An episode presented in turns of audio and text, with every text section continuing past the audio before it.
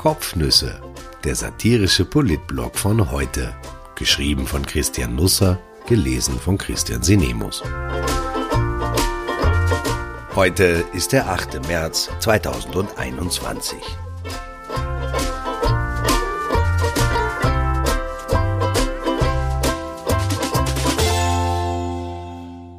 Teufel kommt raus. Philosophen, Kickels Strophen, der Frauentag als Schuss in den Ofen.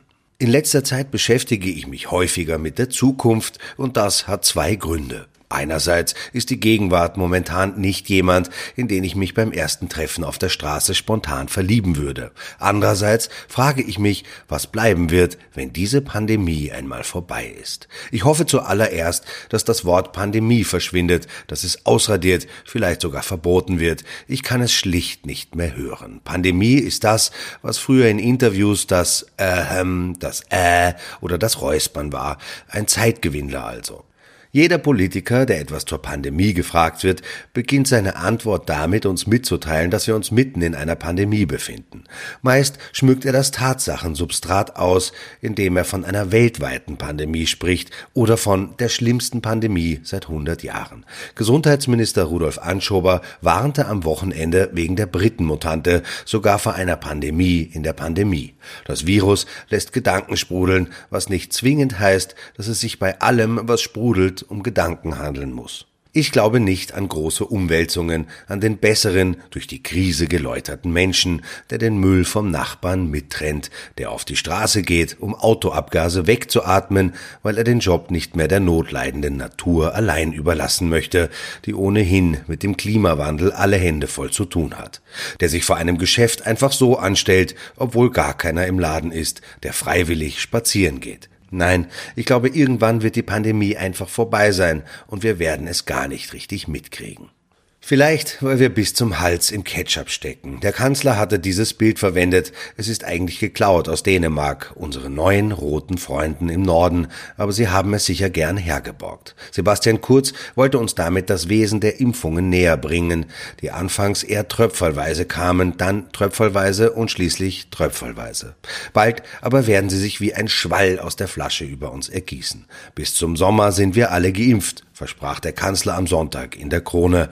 Er hat leider nicht gesagt, in welchem Jahr und ob wir gegen Zecken, Pocken oder doch gegen Corona geimpft sein werden, wenn für das Licht am Ende des Tunnels die entscheidende Phase anbricht. 6000 Neuinfektionen am Tag scheinen nun die neue Obergrenze zu sein. Ab da ist mit Verschärfungen zu rechnen. Am 18. Oktober 2020 hatte Kurz die Lage in einem Facebook-Video noch als extrem ernst bezeichnet und vor 6000 Neuinfektionen pro Tag im Dezember gewarnt. Wir schafften es dann bis 4. November. Jetzt ist 6000 unsere neue Zielgröße. Ohne dass wir viel davon bemerkt haben, sind wir auf den schwedischen Weg umgeschwenkt. Am Samstag kam es in Wien wieder zu Demos. Der Unmut der Teilnehmenden richtete sich im groben und ganzen gegen die Corona-Maßnahmen und ihre Urheber. Ich denke aber, die Demos werden auch noch stattfinden, wenn es keine Einschränkungen mehr gibt, einfach der Folklore wegen. Außerdem, wann kommt man aus den Bundesländern schon mit gutem Grund nach Wien? Österreichs Kapitol ist die Landeszentrale einer Versicherung in der Leopoldstadt, die von Aktivisten gestürmt wurde, die dann nicht so recht wussten, was sie im Gebäude machen sollten. Es war keiner da, mit dem sie über Pensionsansparpläne reden konnten. Das Auto hatte man nicht dabei, um den Kaskoschaden besichtigen zu lassen. Joe Biden tauchte auch nicht auf. Nach eineinhalb Stunden kam die Polizei und erlöste die Verwirrten. Die FPÖ hat eine Marktlücke entdeckt. Sie stellte sich an die Spitze dieser Melange aus Österreich. Auch kleine Braune finden sich darunter. Vor drei Jahren bettelte das Team um Heinz-Christian Strache noch darum, von Israel die Absolution zu erhalten. Nun zogen am Sabbat auch Neonazis selbst durch das jüdische Viertel, zeigten den Hitlergruß, schwenkten Reichsflaggen, riefen Heil Hitler. Beileibe nicht jeder, der am Samstag auf der Demo mitging, war ein Rechtsradikaler. Es gibt schon viele im Land, die sich berechtigt Sorgen um Geld, Job, Familie und Zukunft machen. Aber wer glaubt, dass sich ein einschlägig normierter Personenkreis um sie schert, wird ein böses Erwachen erleben. Sich um den kleinen Mann zu kümmern, endet oft damit, dass man sich um keinen Mann kümmert, außer man ist es selbst.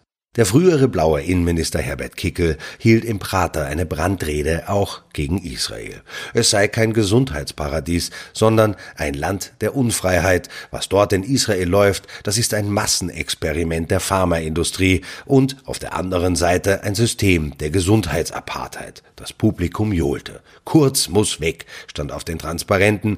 Die Demonstranten klebten aneinander. Viele waren ohne Maske unterwegs und wenn sie eine aufhatten, dann reichte der Stoff nicht nicht, um auch noch die Nase zu bedecken. Seltsam.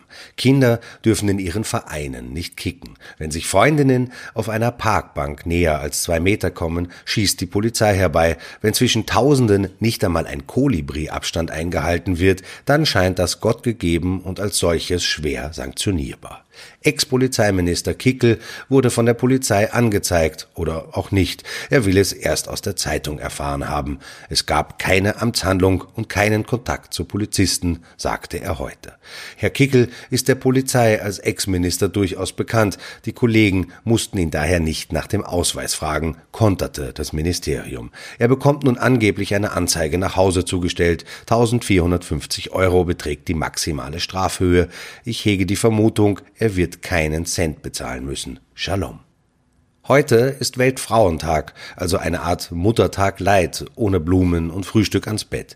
Es gibt für Frauen gegebenenfalls schon Frühstück im Bett, sie müssen es sich halt selber zubereiten. Der Weltfrauentag läuft seit Jahrzehnten ähnlich ab. Vorab kommen ein paar Studien, in denen ausgeschildert wird, dass Frauen für mindestens gleich viel Arbeit deutlich weniger verdienen, schicker ausgedrückt, dass da ein bisschen ein Gap besteht. Dann klären Männer auf, was es mit diesem Gap wirklich so auf sich hat, aber dass es sich nicht um so arg viel Geld handelt. Wenn man genau schaut, man darf da nicht hysterisch werden.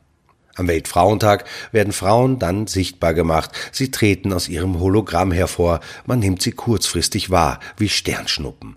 Es folgen viele wohlmeinende Berichte über Frauen, die es geschafft haben.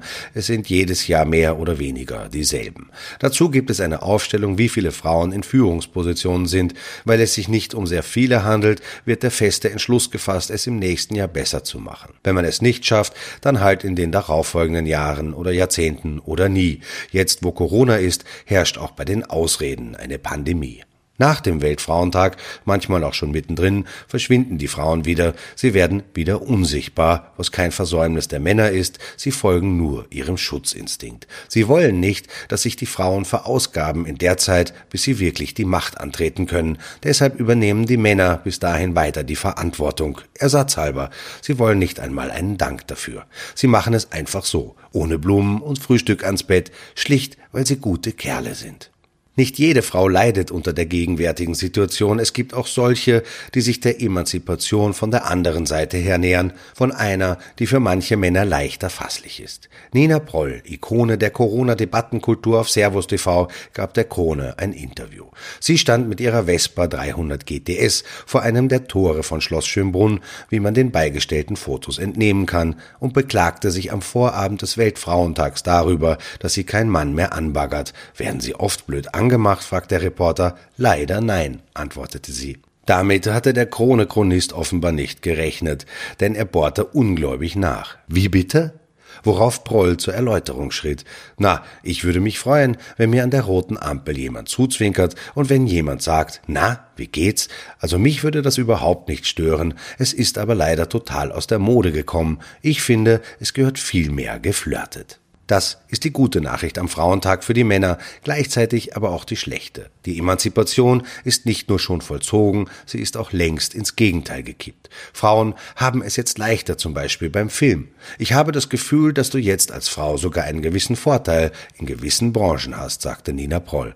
Eine Filmidee mit einer Frau in der Hauptrolle hat jetzt zehnmal mehr Chancen als mit einem Mann, denn in den Filmkommissionen und Redaktionen wird viel Wert auf Frauenquoten und Gleichdarstellung gelegt. Da sieht man wieder, dass man es als Mann auch nicht leicht hat. In einer Filmkommission und Redaktion muss man mühevoll darüber befinden, ob Frauen etwas taugen, obwohl sie es jetzt schon zehnmal besser haben als Männer. Der Männertag 2021 wird eine taffe Nummer, Ladies. Da werden wir uns mit Blumen und Frühstück ans Bett nicht zufrieden geben. Ich wünsche einen wunderbaren Wochenstart. Er möge gedeihlicher sein als jener der Queen. In der Nacht auf heute wurde das Interview ausgestrahlt, das Prince Harry und Meghan Markle Star-Talkerin Oprah Winfrey gegeben haben. Was man vorab so hörte, ist Meghan eher so mäh auf die Urli zu sprechen. Vielleicht schaue ich mir den Schmachtfetzen an. Ich glaube, der Titel der morgigen Kolumne steht. Adel vernichtet.